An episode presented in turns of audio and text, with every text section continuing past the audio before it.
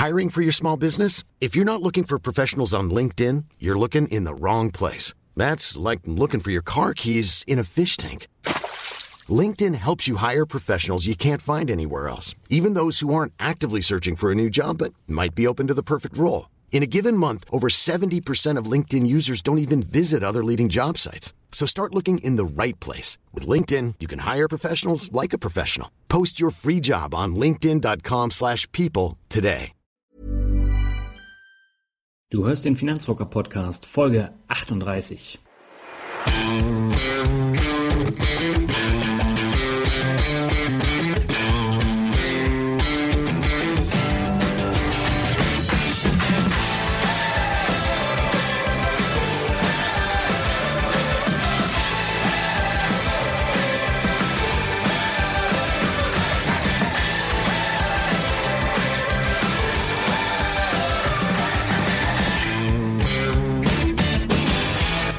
Hallo und herzlich willkommen zu einer neuen Folge des Finanzrocker Podcasts.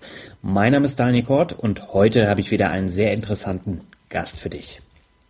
Heute habe ich Stefan Sachse zu Gast und ähm, Stefan wird über den Finanznomad sprechen. Das heißt, ähm, es geht konkret darum, wie kann man die Kundenbedürfnisse besser in wirklich ähm, passende Produkte dann noch umsetzen. Und ähm, ich finde, das ist ein sehr spannendes Interview geworden. Hört doch mal rein und ich denke, ihr könnt noch eine Menge mitnehmen. Eine Anmerkung habe ich noch, bevor es losgeht. Und zwar habe ich für diese Folge, die ja sehr, sehr viel Input hat, ähm, eine Zusammenfassung erstellen lassen von diesem Interview. Diese Zusammenfassung findet ihr auf meinem Blog. Dort steht alles nochmal zusammengefasst drin. Schaut es euch mal an. Da könnt ihr mit Sicherheit auch nochmal was mitnehmen und äh, vielleicht hilft es ja so, das Interview dann nochmal zu rekapitulieren, weil äh, das schon sehr, sehr viel Input ist. Und ich habe gedacht, ähm, ich mache mal da so einen, so einen Probelauf, schaue, wie es funktioniert und kann dann auch mal schauen, wie ich das künftig dann handhaben werde. Legen wir los mit der aktuellen Folge. Vorher gibt's aber noch ein paar Bewertungen.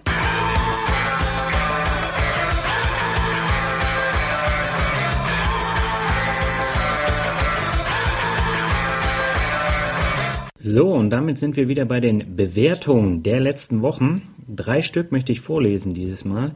Und zwar möchte ich beginnen mit Hidan. Hidan schreibt informativ und unterhaltsam, große Themenvielfalt in den Podcasts und viele spannende Interviews. Weiter so. Ähm, der nächste ist A to the J. Er schreibt äh, super Podcast zur privaten Vermögensbildung. Ein sehr unterhaltsamer und abwechslungsreicher Podcast. Mir gefallen besonders die persönlichen Anekdoten und die interessanten Interviewpartner, welche auch einen Blick über den thematischen Tellerrand ermöglichen. Weiter so. PS, Folge 26 kann man überspringen. Für eine Folge über geistigen Zinseszins war mir zu viel deutscher Kleingeist drin. Damit bezieht er sich auf meine Urlaubsanekdoten in der Folge wo es darum ging, dass die Deutschen mit Vorliebe Liegen ähm, mit ihren Handtüchern am Pool reservieren oder auch am Strand. Und ähm, das ist so typisch deutscher Kleingeist. Ich vermute mal, dass er sich darauf bezieht. Und ganz Unrecht hat er natürlich nicht damit. Ähm, und äh, die nächste Bewertung und die gleichzeitig letzte kommt von Robert H. Winters. Er schreibt super Finanzpodcast, informativ sowie unterhaltend, erfrischend auch die Off-Topic-Episoden. Gerade diese machen den Podcast nochmal interessanter bzw. menschlicher. Freue mich auf hoffentlich vielen und weiteren abwechslungsreichen Content in 2016. Weiter so, Finanzrocker. Ja, Hidan A to the J und Robert H. Winters, euch herzlichen Dank für die Bewertung. Es freut mich natürlich ähm, zu lesen, dass ihr so viel Gefallen an dem Finanzrocker Podcast gefunden habt. Ähm, wenn du auch erwähnt werden möchtest und wenn du mich auch unterstützen möchtest, dann wäre ich dir sehr dankbar, wenn du auch bei iTunes eine Bewertung abgeben würdest, ähm, weil so habe ich eben die Möglichkeit, dann auch in den Charts weiter oben aufzutauchen. Weil ich habe es beim Finanzvisier Rock schon gesagt, ähm, bei iTunes ist es so, die ähm, Charts werden auf Basis der Anzahl der Abonnenten ermittelt und ähm, der Anzahl der positiven Bewertungen. Also bei 5 Sterne Bewertungen geht man dann halt weiter nach vorne als mit einer 1 Sterne, 2 Sterne, 3 Sterne Bewertung. Und ähm, ihr unterstützt mich so enorm. Deswegen schon mal vielen Dank im Voraus und jetzt legen wir ohne Umschweife los mit der aktuellen Folge.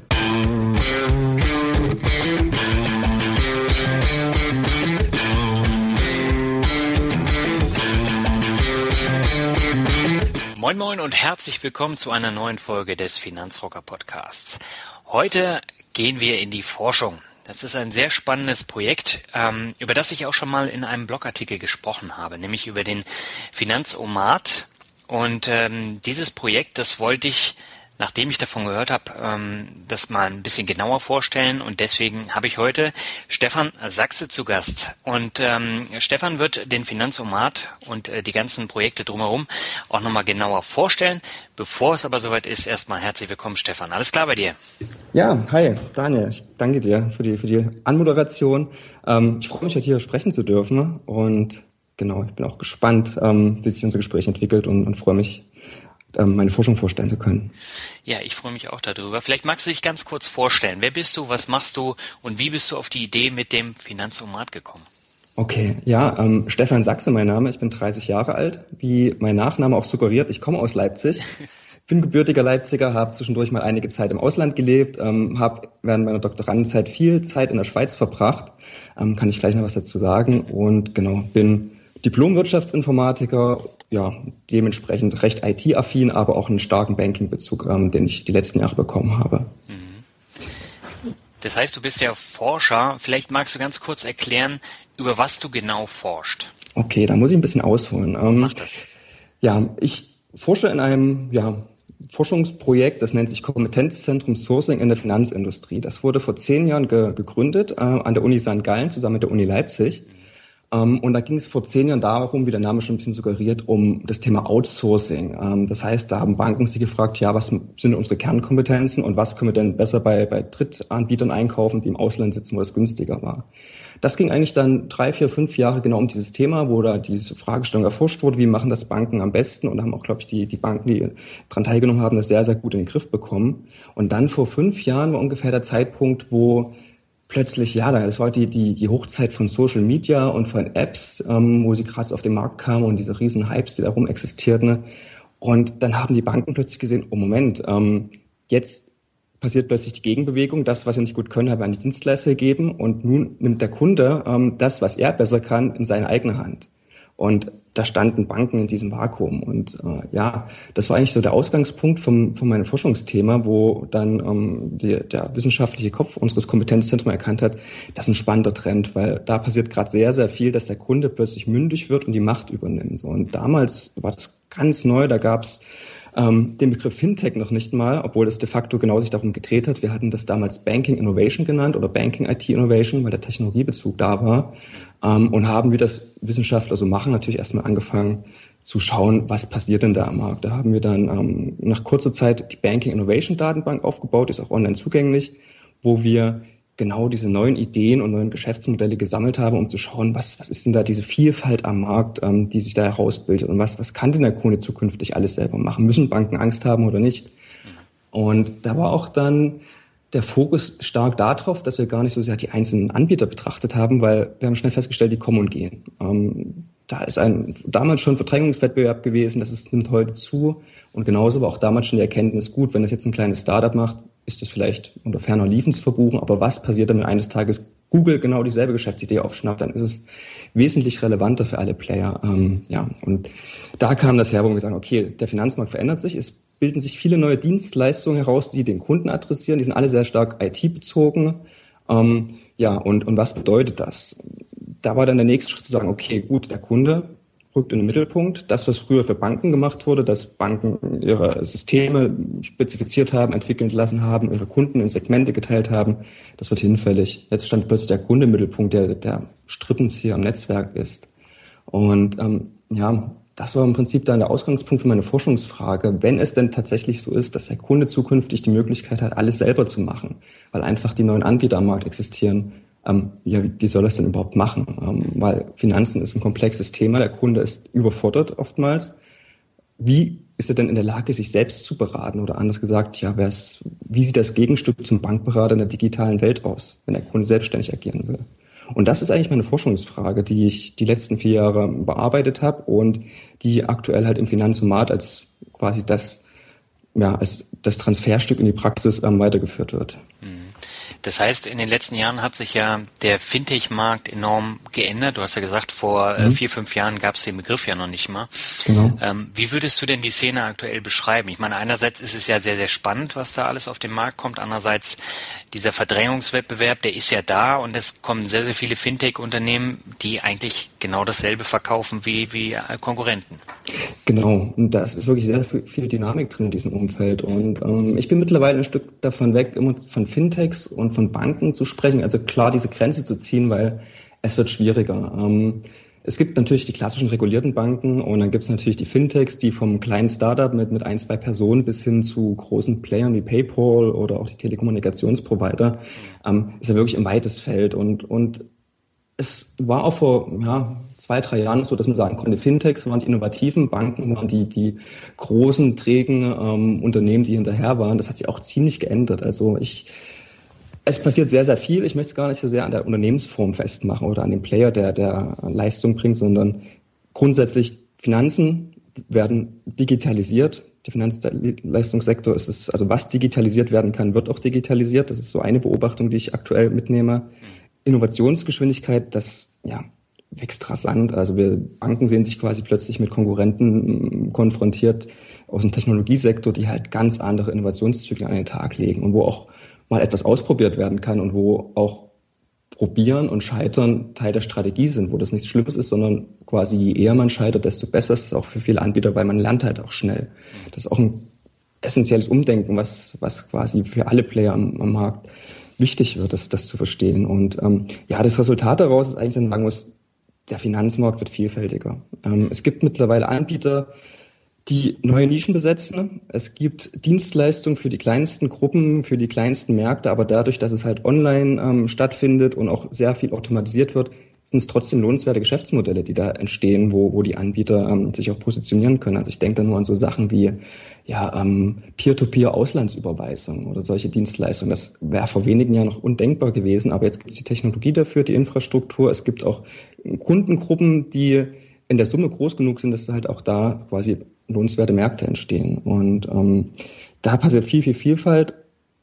Aber im Gegenzug muss man auch sagen, ich bin fest davon überzeugt, dass die klassischen Anbieter, sprich die Banken, nicht verschwinden werden. Im Gegenteil. Ich glaube, sie werden sich neu ausrichten müssen. Ich glaube auch, dass Banken für viele Fintechs so ein bisschen der, der Dreh- und Angelpunkt werden, weil viele Fintechs doch zu klein sind, um allein den Markt bearbeiten zu können. Deswegen, also ich glaube fest an eine Kooperation oder Koexistenz von beiden, von beiden Gruppen. Das denke ich auch. Also das ist sehr spannend, was in den nächsten zwei, drei Jahren da alles passieren wird. Und mhm. von daher können wir eigentlich froh sein, dass wir da mittendrin sind und das ähm, die ganze Zeit beobachten können. Ne? Mhm. Ja. Lass uns mal auf das Problem ähm, zwischen den Anbietern von Finanzdienstleistungen und dem Kunden sprechen. Da gibt es ja ein Kommunikationsproblem. Was sind denn in deinen Augen die Pain Points, die momentan bestehen äh, in diesem Zwiespalt in der Kommunikation zwischen den, den Banken auf der einen Seite oder Fintech-Unternehmen und dem Kunden? Genau. Ähm, also wie schon gesagt, ich bin fest davon überzeugt oder auch haben wir in der Forschung gesehen, dass, dass der Kunde zukünftig im Mittelpunkt des Marktgeschehens gestellt wird. Das heißt, jeder Kunde wird eigentlich sein eigener Herr und Meister, der seine Finanzdienstleistung selbstständig sucht, beziehungsweise es zumindest so weit steuert, dass er bestimmt, welcher Anbieter für ihn sozusagen die Beratung vornehmen soll oder den Abschluss tätigt. Ähm, und wenn man sich dieses Marktumfeld anschaut, gibt es natürlich die zwei Gruppen. Da gibt es auf der einen Seite den, den Kunden oder Konsumenten, der im Normalfall, das gilt nicht für alle Kunden, aber oftmals ähm, uninformiert ist, teilweise auch wenig interessiert in Finanzthemen. Das liegt einfach in der Natur der Dinge, dass Finanzen wenig sexy sind. Ähm, und auf der anderen Seite haben wir die Anbieter. Und gerade wenn wir jetzt mal schauen bei den Fintechs, das sind oftmals neue Unternehmen, die Probleme haben, sich als Marke erstmal bekannt zu machen. Und, und das ist nicht genug, sondern sie müssen auch noch quasi die Dienstleistung, die sie, die sie erbringen, ähm, bekannt machen. Also welcher normale Kunde kennt den Begriff Crowdfunding oder Co-Vesting oder Social Landing. Ähm, das sind quasi ganz neue Dienstleistungen, die sie am Markt etablieren. Das heißt, die Unternehmen müssen sowohl sich bekannt machen, als auch die Dienstleistung. Ja, und das ist halt für, gerade für Fintechs sehr, sehr teuer. Das heißt, die Unternehmen, die eigentlich die Kunden oftmals sehr dienlich wären und ihnen weiterhelfen würden, gelangen halt gar nicht an diese Kunden, weil diese wenig informiert sind. Und wir sehen halt auf Kundenseite vor allem die Probleme, dass ähm, das Vertrauen ist teilweise nicht mehr gegeben. Gerade was die klassischen Bankberater angeht, hört man oftmals, dass ja die die die Effekte der Finanzmarktkrise wohl noch bis zu 20 Jahre anhalten sollen. Und das ist natürlich eine sehr lange Zeit, wo Fintechs einen gewissen Vertrauensvorsprung möglicherweise genießen. Ähm, nichtsdestotrotz gibt es natürlich auch noch die Kunden, die weiter den, den Bankberatern vertrauen. Aber es, ist, es wird neue Vertrauensinstanzen geben, beziehungsweise diese Vertrauensinstanzen werden sich auch weiter auf, ja, ausweiten und ausdifferenzieren. Dann ist noch ein Problem, was wir sehen bei der Kundensicht, ganz klar die Komplexität, was ich vorhin gesagt habe. Der Kunde kennt sich nicht aus, er weiß gar nicht, was es am Markt gibt, er weiß nicht, was zu ihm passt ähm, und wie soll er sich denn quasi selbstständig orientieren. Und das dritte Problem, was wir im heutigen Finanzumfeld sehen, was, was gerade Banken das Leben schwer macht, ist auch, ich, ich nenne es mal die Kundenexperience, also das Erlebnis des Kunden. Der Kunde ist heute verwöhnt von, von Uber, von Airbnb, neue Dienstleistungen, die sehr, sehr einfach sind, sehr schlank, sehr ja, sexy zu nutzen und dann geht man mal auf eine Bankenwebseite, ähm, wie sie heute oftmals noch betrieben werden und man fühlt sich um zehn Jahre zurückversetzt. Ja. Ähm, das sind so die Punkte und wir glauben, wenn dieser Fintech mal oder das neue Finanzumfeld, was sowohl aus Fintech als auch aus, aus Banken besteht, ähm, damit das funktioniert, weil bislang muss man ja sagen, ist ja wirklich noch so ein kleiner Sturm im Wasserglas. Was Fintechs machen, wissen nur wenige. Am Großteil der Gesellschaft geht's vorbei. Ähm, man müsste ja eigentlich darauf hinweisen, das ist so der, der Ausgangspunkt ähm, oder die Vision dahinter von der Forschung, dass man dem Kunden das empfiehlt, was am besten zu ihm passt. Und um das ja, zu gewährleisten, braucht es halt neue Ansätze, um die Komplexität für den Kunden geringer zu machen. Und ja, da denke ich, liegt ganz viel im Problem, die Sprache, die der Kunde spricht, unterscheidet sich von der Sprache, die die Anbieter sprechen. Mhm. Ja, das war auch ein wesentliches Thema in dem Vortrag, den du ja auf dem Finanzbarcamp gehalten hast. Mhm. Ähm, inwiefern unterscheidet sich denn die Kundenperspektive von der Anbieterperspektive? Was würdest du denn sagen?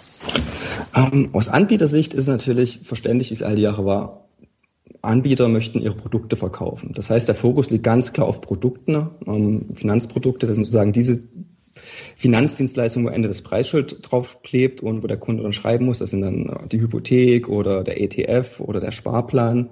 Ähm, und das lässt sich alles sehr gut beschreiben. Und Banken sind natürlich da auch, ja, haben ihre eigene Sprache. Sie sagen, ja, lieber Kunde, du kannst bei uns den ETF mit dem Total Expense Rate von 0,75 Prozent pro Jahr kaufen, der thesaurierend ist und ähm, auf den MSCI World abgebildet ist. Das sind Sachen, das versteht kein normaler Kunde. Der Kunde geht zum Bankberater in der Regel, weil er sagt, ähm, lieber Berater, ich möchte mein Geld anlegen, schnell, einfach, sicher, transparent. Also das ist die Sprache des Kunden.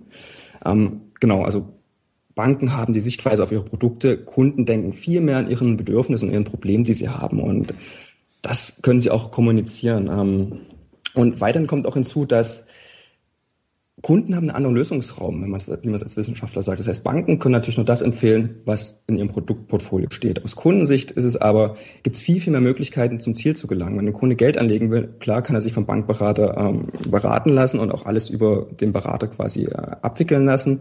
Aber heutzutage kann er genauso gut ähm, Robo-Advisory-Services in Anspruch nehmen oder er kann zum neutralen Makler gehen oder er kann auch ein, ein Musterportfolio besparen. Das heißt, die, die Varianten sind sehr, sehr weitreichend und das, die Entscheidung, die der Kunde treffen muss, spielen sich dementsprechend oftmals auch außerhalb dessen ab, was Banken anbieten. Das heißt sozusagen, der Kunde hat viel, viel mehr Möglichkeiten und da ist auch bislang allein gelassen. Ähm, ja, aber wenn man das nochmal zusammenfasst, was die Sprache der Kunden von den Sprachen der, der Anbieter unterscheidet, ist, dass die Anbieter ihre Produkte beschreiben und die Kunden hingegen sind sehr, sehr gut, sich selbst zu, zu beschreiben. Also das heißt, ihre Bedürfnisse und ihre Anforderungen.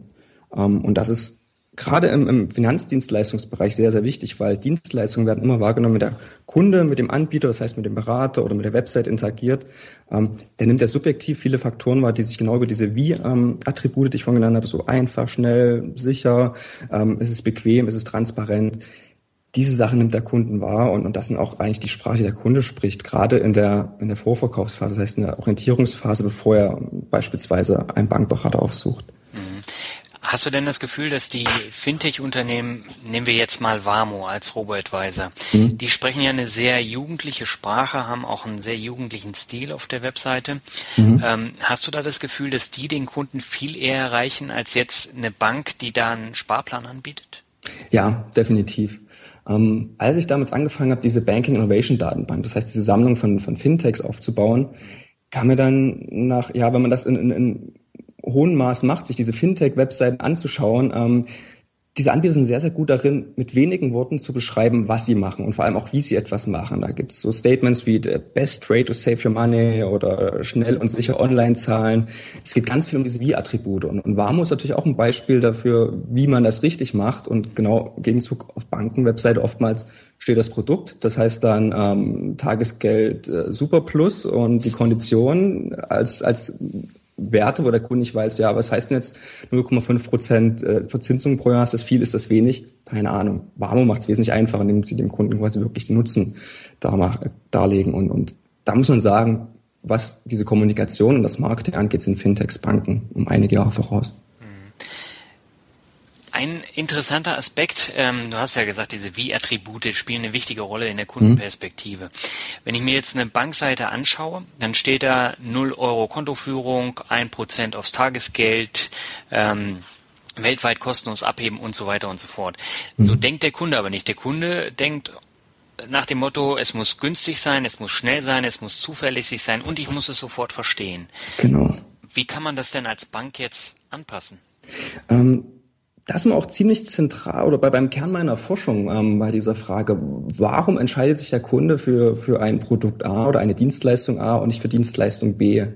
Ähm, ich habe damals jetzt als Wissenschaftler gesprochen, eine Ontologie gebaut. Das heißt, ich habe viele Webseiten von diesen Fintechs gescreent, ich habe diese Statements herausgesucht und habe da sozusagen diese Bedürfnisdimensionen, die, die adressiert werden, strukturiert herausgearbeitet. Und da ist was Spannendes herausgekommen, nämlich dass es, ich will nicht lügen, ich glaube vier oder 25 von so abstrakten Dimensionen gibt es, oder Fragen, die der Kunde beantworten muss, was ihm bei Finanzdienstleistungen wichtig ist. Und aufgrund dessen kann man dem Kunden sehr genau leiten und sagen, das passt am besten zu dir. Das ist die Dienstleistung, die zu deinen Bedürfnissen passt. Und das war schon erstaunlich, weil es nur wenige sind. Und wenn man sagt, okay, jetzt wissen wir vielleicht vom Kunden noch die Intention, dass er bezahlen möchte oder dass er vielleicht etwas finanzieren möchte oder, Geld anlegen möchte, dann, dann reduziert sich natürlich diese, diese Zahl an Attributen, die abgefragt werden muss, nochmals erheblich. Und, und ähm, das ist, was die Hypothese in der Forschung, und das haben wir dann auch im Prototypen dargestellt, dass diese diese Selbstprofilierung des Kunden im Prinzip sehr, sehr gut funktioniert, weil es A, die Sprache des Kunden ist. Das heißt, es sind keine Bankbegriffe, sondern der Kunde wird halt gefragt,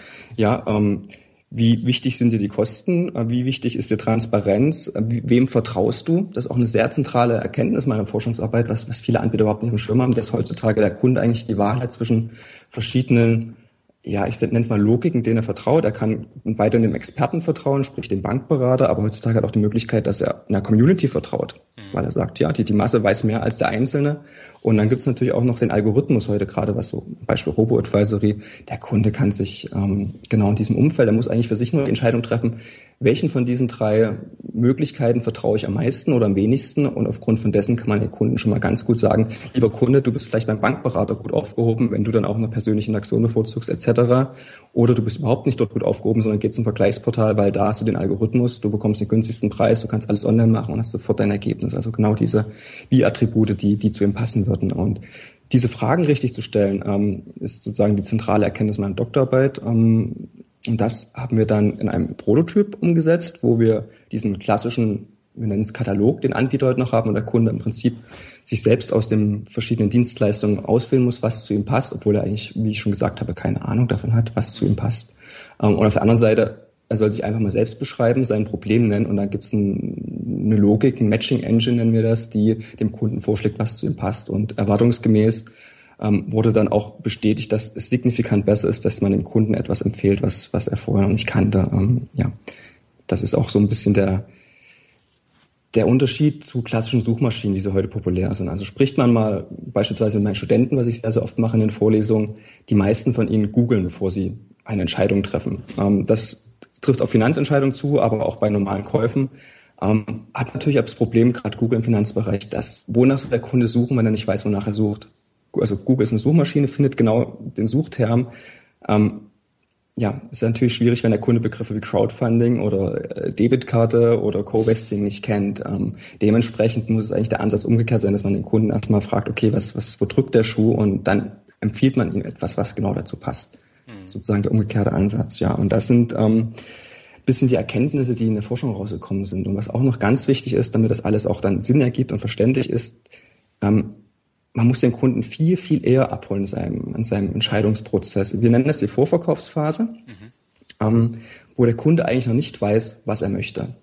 Die klassischen Ansätze, die es in den letzten Jahren gab, haben alle darauf abgezielt, Verkaufsprozesse bei Banken, bei optimieren. Das heißt, da wurden davon ausgegangen, der Kunde sitzt jetzt vor dem Berater, dann gab es so, weiß nicht, Beratungsprotokolle wurden optimiert, iPads wurden ähm, programmiert, um die Beratung angenehmer zu machen. Es gab auch mal so die virtuellen Beratertische etc., ganz viele Ansätze.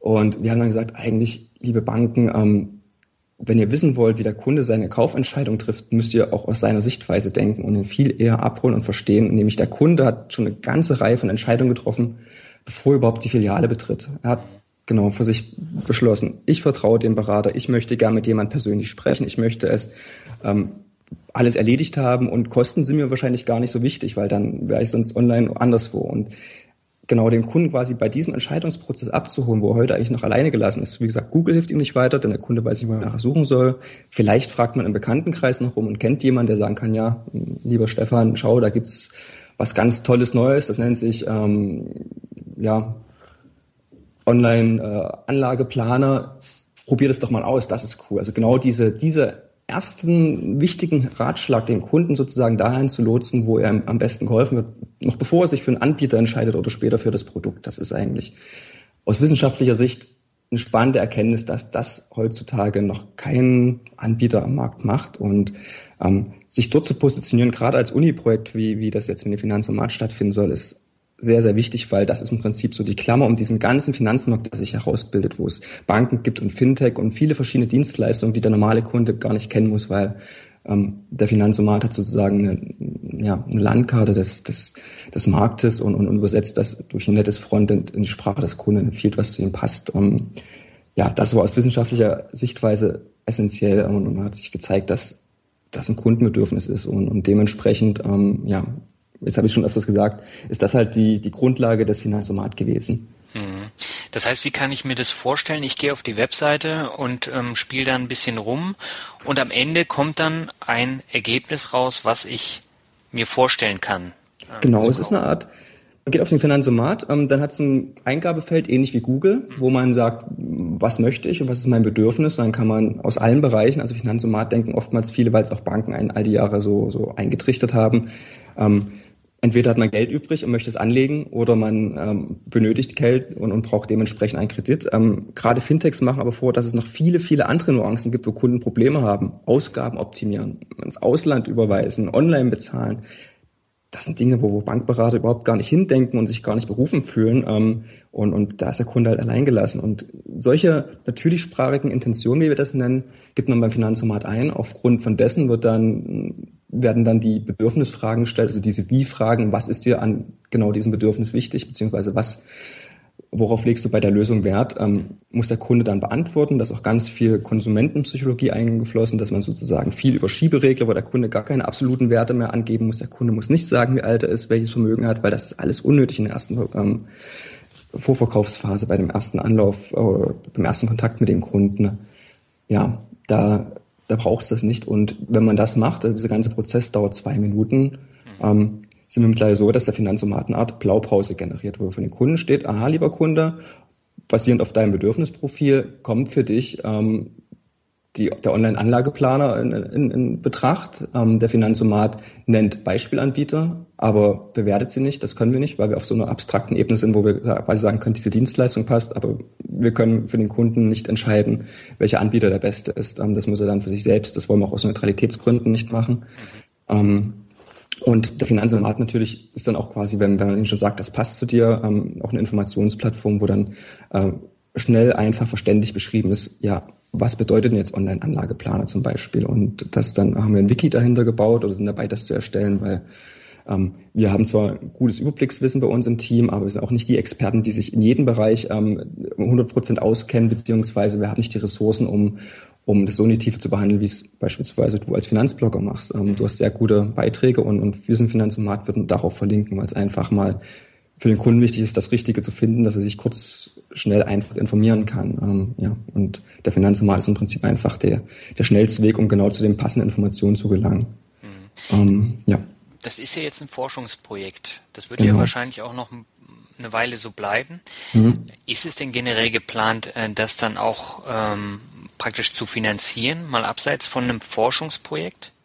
Ähm, ja, wir müssen schauen. Also aktuell sind wir sehr, sehr komfortabel in der Lage, dass wir staatlich gefördert sind über das Exist-Stipendium. Das richtet sich an Doktoranden, wie ich einer bin, ähm, die sozusagen da mal den wissenschaftlichen Pfad verlassen sollen und ihre Erkenntnisse in die Praxis transferieren. In meinem Fall sehr dankbar und, und das ist auch immer ein persönliches Ziel gewesen.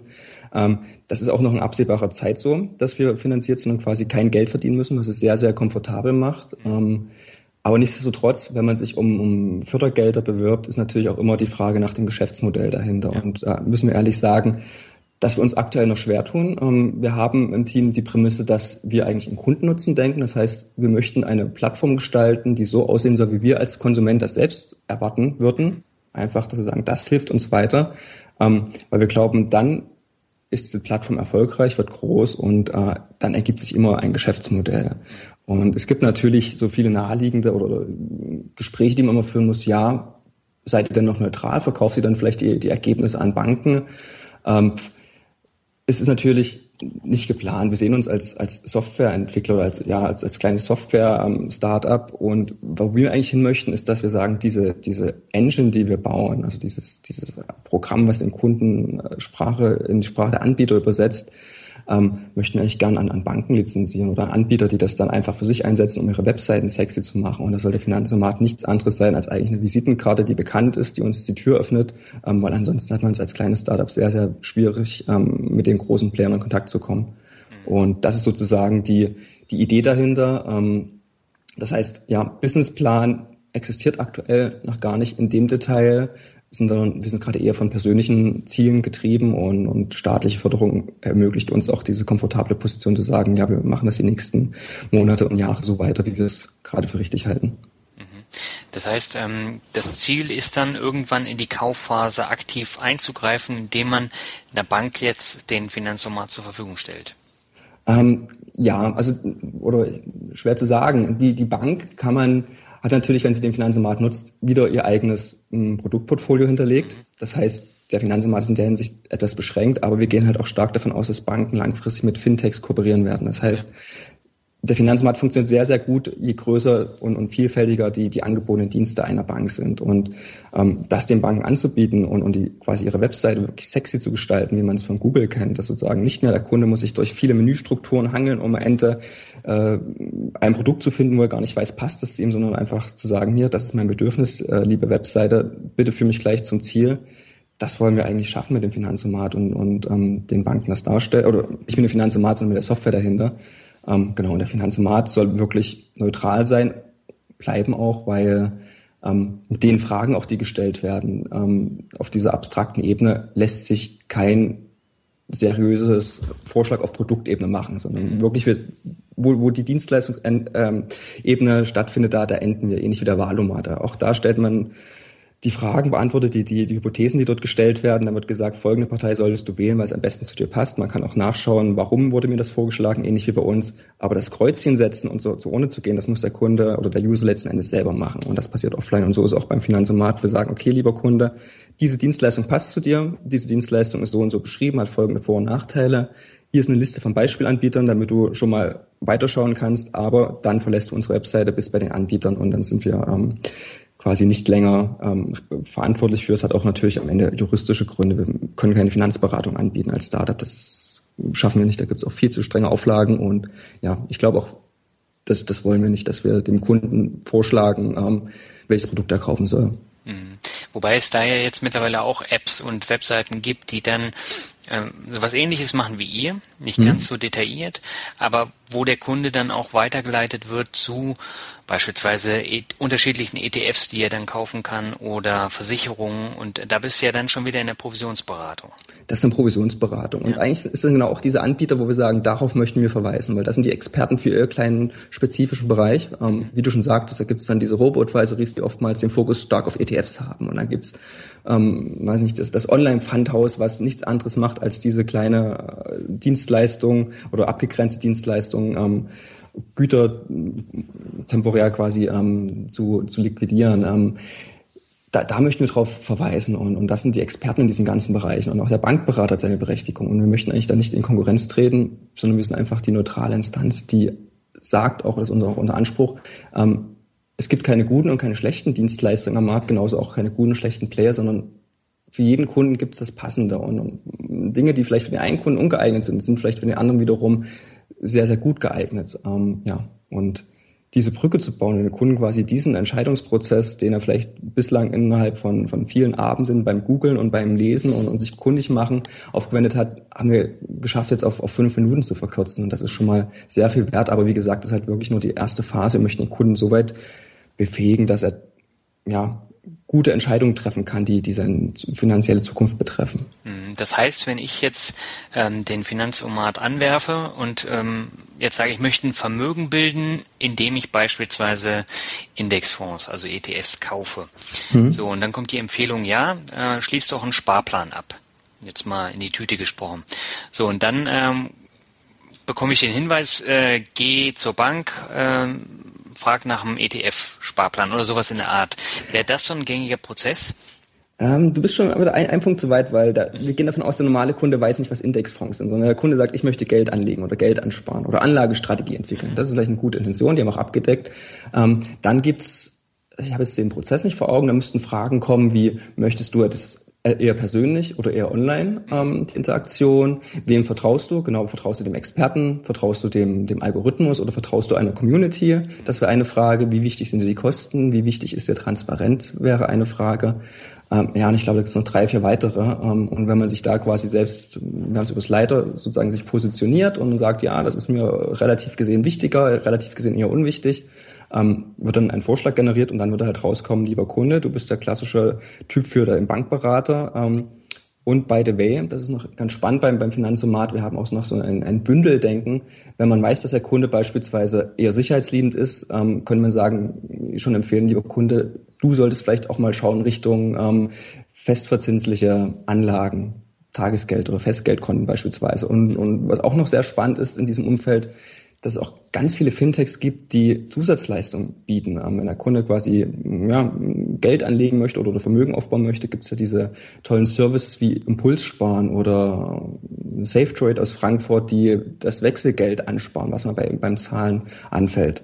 Ähm, das sind so nette Dienstleistungen. Ich glaube, kein Kunde wacht morgens auf und sagt, sowas brauche ich und ich google danach. Aber wenn man ihm das empfiehlt, ähm, es ist ein Riesenmehrwert. Das haben wir auch in der Vorlesung festgestellt mit Studenten vor, gut, das ist jetzt schon länger her, wo ich damals das erste Mal Mobile Payment vorgeschlagen habe oder vorgestellt, habe ich Videos gezeigt und gesagt, so funktioniert das, zahlen mit dem Handy und die Studenten, man bufft, haben gesagt, wow, cool, ich wusste gar nicht, dass, dass es gibt und ich würde es nutzen. Ähm, ähm, ja, und das sind so genau dieses Aha-Erlebnis, im Kunde wird etwas vorgeschlagen ob er es dann letzten Endes nutzt und abschließen möchte und sich dafür weiter also interessiert, ist ihm selbst überlassen. Aber wir möchten ihn darauf hinweisen, wir möchten ihn ja, möglichst schnell einfach zumindest das notwendige Wissen mitgeben und dann im Idealfall auch weiterleiten an Blogs wie dein oder an Communities oder ja, vielleicht auch zu, zu Anbieterübersichten oder Bewertungsseiten von Anbietern, wo er sich quasi dann ein Bild machen kann und sagt, okay, hier setze ich meine Reise fort. Also es klingt sehr, sehr spannend. Und äh, mhm. ich werde den Finanzomat auf jeden Fall auch im Artikel dann verlinken. Ja. Jetzt habe ich aber noch mal eine Frage, die ist gerade aufgeploppt, wo du gesagt hast, du hast mit deinen Studenten drüber gesprochen. Wie sieht denn die finanzielle Bildung der Studenten aus? Haben die denn schon ein gewisses Vorwissen oder musst du die praktisch bei Null abholen? Ähm, schwierig. Ich glaube, es geht sehr weit auseinander. Das, es gibt Studenten heutzutage, die sitzen bei mir in der Vorlesung, die beschäftigen sich mit Bitcoins mhm.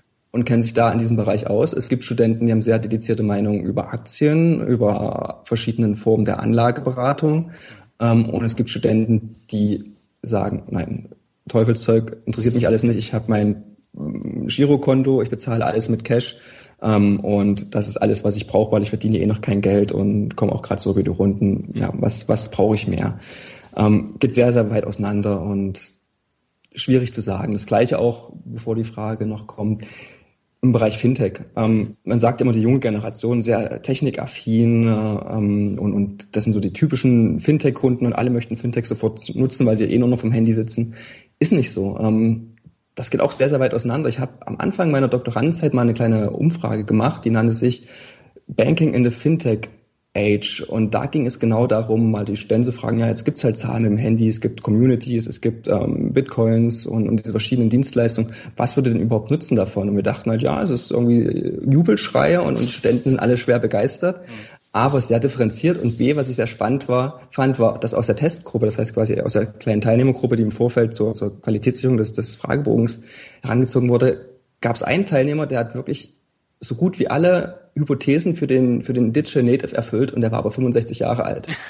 ähm, und das ist für mich immer noch, wo ich sage, dass ich, ich glaube, jeden Kunden muss man heutzutage individuell begegnen und ansprechen und es gibt nicht mehr diese klassischen Segmente und das macht halt auch Banken das Leben schwer. Um, und das, das muss man sich bewusst sein, weil ähm, gibt auch die Banken, die sagen, ja, wir sind ja fortschrittlich, bei uns gibt es nicht mehr diese Produktkategorien auf der Startseite, sondern wir haben diese Lebensphasen abgebildet. Aber auch da denke ich mir, ähm, wenn es dann den Berufseinsteiger gibt, wo ich wahrscheinlich drunter fallen würde, dann gehe ich zum Bankberater und der Bankberater würde natürlich schon sagen, ja, sagst Sie sind Berufseinsteiger, 30 Jahre alt, Sie brauchen einen Bausparvertrag, weil der Kunde, den ich gerade vor, vor Ihnen hatte, der hat dieselbe Situation gehabt, der hat einen abgeschlossen. Also das ist, finde ich halt ziemlich ähm, wenig individuell und ist zielführend. Und, und gerade wenn es online stattfindet, kann man auch den Kunden viel, viel individueller ansprechen, wenn man es richtig macht heutzutage. Mhm. Was hältst du denn von Finanzblogs, ähm, die dann versuchen, auf eine andere Art und Weise die Leute dann für dieses Thema zu begeistern? Findest du sowas hilfreich? Ja, definitiv. Ich finde sogar, ähm, Finanzblogs sind ein sehr wichtiges Instrument. Ich würde mir wünschen, dass jeder Bundesbürger in seinem Leben ein Jahr lang einen Finanzblog regelmäßig liest. Ich glaube, das würde der Bevölkerung so gut tun und auch ähm, dem Finanzsystem im Allgemeinen, weil, weil eine Grundbildung, die nicht vorhanden ist, die sollte man herstellen. Und ich glaube, Finanzblogs sind die beste Anlaufstelle, weil sie sind recht neutral geschrieben. Sie sind ähm, in der Sprache des Kunden, das heißt auch für den, für den Laien verständlich. Was ich bei Blogs super finde, ist die Kommentarfunktion. Mhm. Oftmals ist das hilfreicher als der Blogartikel selbst, aber ähm, genau, der Blogartikel stößt vieles an und, und wenn dort was Falsches stehen sollte, kann man sich gerade bei den, bei den großen Blogs darauf verlassen, dass, dass diese Fehler aufgedeckt werden. Und ähm, aus Kundensicht ist das, ja, oder aus, aus, aus Konsumentensicht ist das Gold wert. Und ich bin ein Riesenverfechter von Finanzbildung. Ich glaube, das bräuchte es. Ähm, das würde vieles einfacher machen. Ich finde das auch wichtiger als teilweise noch den Finanzomat. Der Finanzomat ist auch eine Reaktion darauf, dass Kunden sich nicht mit diesem Thema auseinandersetzen wollen und sich schnell und einfach ähm, dem Prozess nähern möchten. Dementsprechend ist das die Antwort drauf und wir hoffen, dass wir quasi die Kunden, die keine Zeit haben, sich damit auseinandersetzen, zumindest so weit befähigen, dass sie ähm, mündige Entscheidungen treffen, der bessere Weg wäre es aber definitiv zu sagen, ja, bildet euch in Finanzthemen. Warum ist denn der persönliche Vermögensaufbau aus deiner Sicht so wichtig? Ähm, Vermögensaufbau, das ist ein Begriff. Ich, ich, bin viel in der Schweiz gewesen. Wenn man dort von Vermögen spricht, sind das andere Dimensionen als das, was man hier in Leipzig darunter versteht. Mhm. Ähm, sag mal so, Vermögensaufbau bedeutet für mich, ich bin jemand, der, der lebt nach dem Motto, dass was ich tue, soll mehr möglich Möglichkeiten mehr öffnen, als es Türen schließt. Ähm, also ich bin sehr opportunitätsgetrieben und möchte eigentlich auch mir mehr ja, neue Chancen eröffnen. Und das ist etwas, was ich die letzten Jahre praktiziert habe mit dem Finanzomat jetzt als äh, Startup, was, was entsteht, ist es das Gleiche, dass man sagt, es ist halt spannend. Ähm, man weiß nicht, wohin es führt, aber es, es hat Riesenpotenzial und, und, und es ist vielleicht dann der, der Schritt zum nächsten großen Ding. Ähm, und um sich diese Freiheit leisten zu können, braucht es halt eine gewisse Rücklage, die man einfach hat, um, um entspannt sein zu können, sich dieses Risiko auch ja, aussetzen kann und sagt, es ist halt ungewiss, aber man glaubt dran und dann kann man auch mal zwei, drei Jahre investieren, um, um genau sein, sich selbst zu verwirklichen, sage ich mal so, ja. Das, das trifft wahrscheinlich auch ganz gut und Vermögen aufbauen. Wir leben natürlich auch in einer Zeit heutzutage, wo die, finde ich, wesentlich riskanter ist als die, die unsere Elterngeneration durchlebt hat. Ich habe gerade ein spannendes Buch auf dem Nachttisch liegen, das nennt sich Risky is the New Safe. Auf Deutsch riskant ist das neue sicher. Ähm, wo es genau darum geht, dass wir in einer Welt leben, wo die nicht mehr planbar ist und die immer kurzfristig wird. Und dementsprechend ist eine Art Vermögensaufbau im Sinne von, ja, man kann auch mal Hungerperioden überbrücken ähm, und dann, auch wenn man mal nicht angestellt ist, dass man solche Sachen ähm, sich erlauben kann oder dass man auch selbstständig tätig werden kann, indem man halt mal ein Startkapital hat für ein kleines Business, um das zu starten. Also das sind so Sachen, wo ich denke, dafür braucht es ein Vermögen, ähm, um einfach heutzutage, ja, vielleicht nicht im Hamsterrad tätig sein zu müssen sein ganzes Leben, sondern auch sich selbst äh, zu verwirklichen. Und ich denke, das Geld an sich sollte auch nur Mittel zum Zweck sein, aber zumindest in meinem Fall ist es definitiv nicht ähm, das motivierende Element. Entspricht auch meiner Sicht. Also finde ich ähm, wirklich spannend. Wie sieht denn jetzt dein Fahrplan für die kommende, für die kommenden Monate aus, auch mit dem Finanzomat? Ja, der Fahrplan. Der Finanzomat ist natürlich ähm, unter Entwicklung. Wir haben viele Baustellen, wo wir wissen, da kann man es besser machen. Ähm, es werden weitere Dienstleistungskategorien hinzugefügt, neue Intentionen. Also das, das, das ja, der Finanzomat an sich soll halt wachsen und, und weitergetrieben werden. Ähm, auch mit den Anwendern zusammen. Also wir machen viele Tests, wir machen Feedback, was wir einholen, um, um das quasi zu verbessern und zu schauen, wo können wir es besser machen. Ähm, wir sind auch ganz stark noch mit der Forschung verbunden hier an der Uni. Ähm, das heißt, wir haben gerade ein, ein Forschungsprojekt, wo es darum geht, kann man das vielleicht auch mit Spracheingabe möglich machen, diese, diese Erstorientierung in der Vorverkaufsphase, beispielsweise indem man später mal mit Siri spricht und einfach sein, sein Problem mit zwei Sätzen schildert und Siri ja, leitet einen dann dorthin weiter, wo man sich informieren kann. Das ist eigentlich die Vision, die uns auch vorschwebt, ähm, wo wir glauben, dass das ist sehr, sehr spannend, dahin zu kommen. Ähm, genau, und da ist der Finanzomat noch weit von dem entfernt, was er mal können soll, aber wir denken, da sind wir auf einem guten Weg und das wird sicherlich auch die nächsten Monate so ja, beanspruchen. Super. Das war doch ein schönes Schlusswort. Ich denke, die Leute, die schauen sich das dann auch immer mal wieder an, wie sich das denn entwickelt. Und hm. ich würde sagen, wir gehen dann zum Word Shuffle über. Das heißt, Gern. ich nenne dir ein paar Begriffe und du sagst einfach, was dir dazu einfällt. Das kann ganz kurz sein oder auch ein bisschen länger. Okay, und ich bin gespannt. beginnen möchte ich mit dem Begriff Gründer. Gründer. Bin ich einer? Gibt es sehr viele derzeit. Ich finde auch zu viele.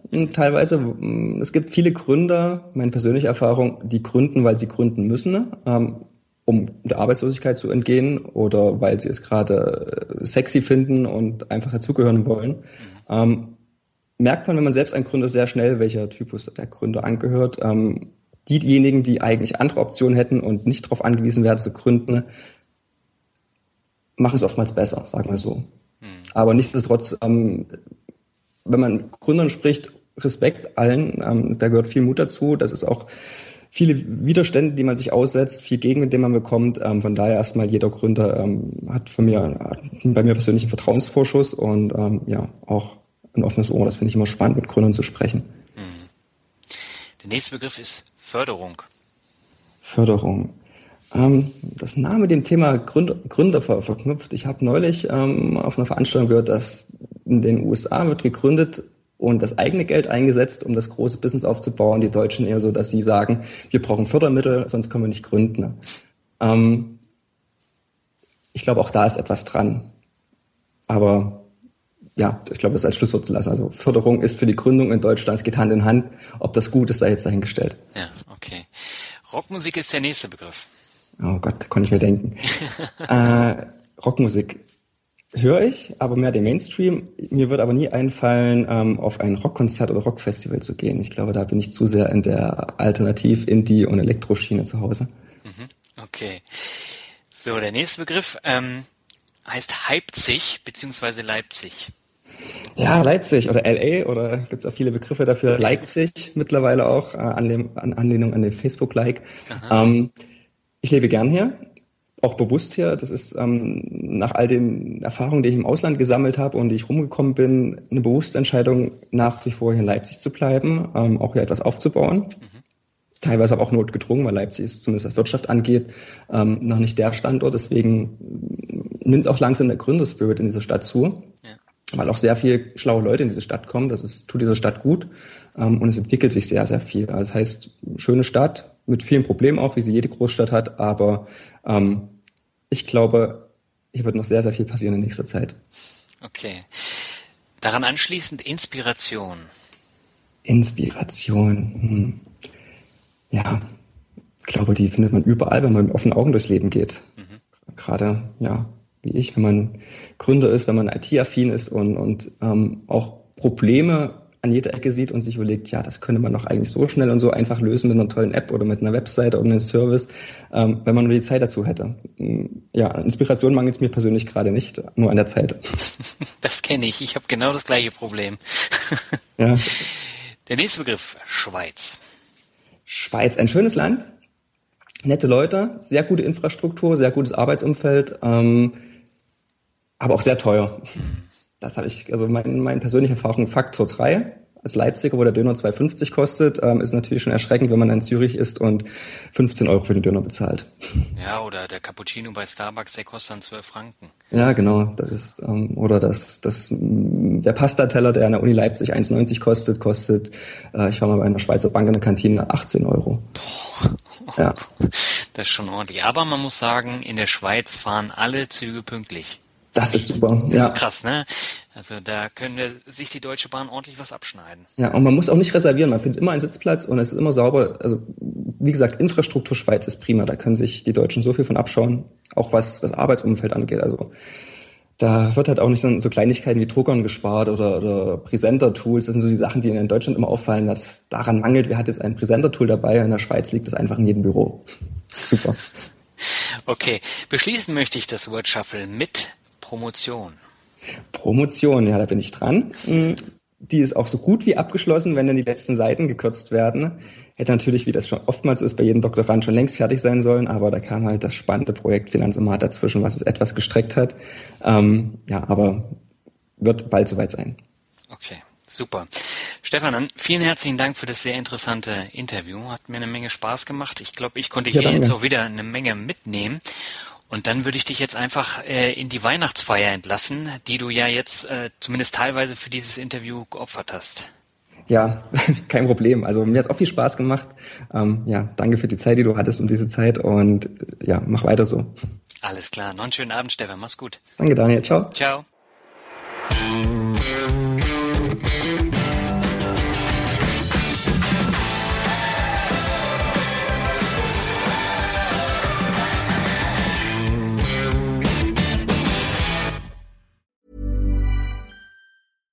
When you make decisions for your company, you look for the no-brainers. And if you have a lot of mailing to do, stamps.com is the ultimate no-brainer. It streamlines your processes to make your business more efficient, which makes you less busy. Mail checks, invoices, legal documents, and everything you need to keep your business running with stamps.com.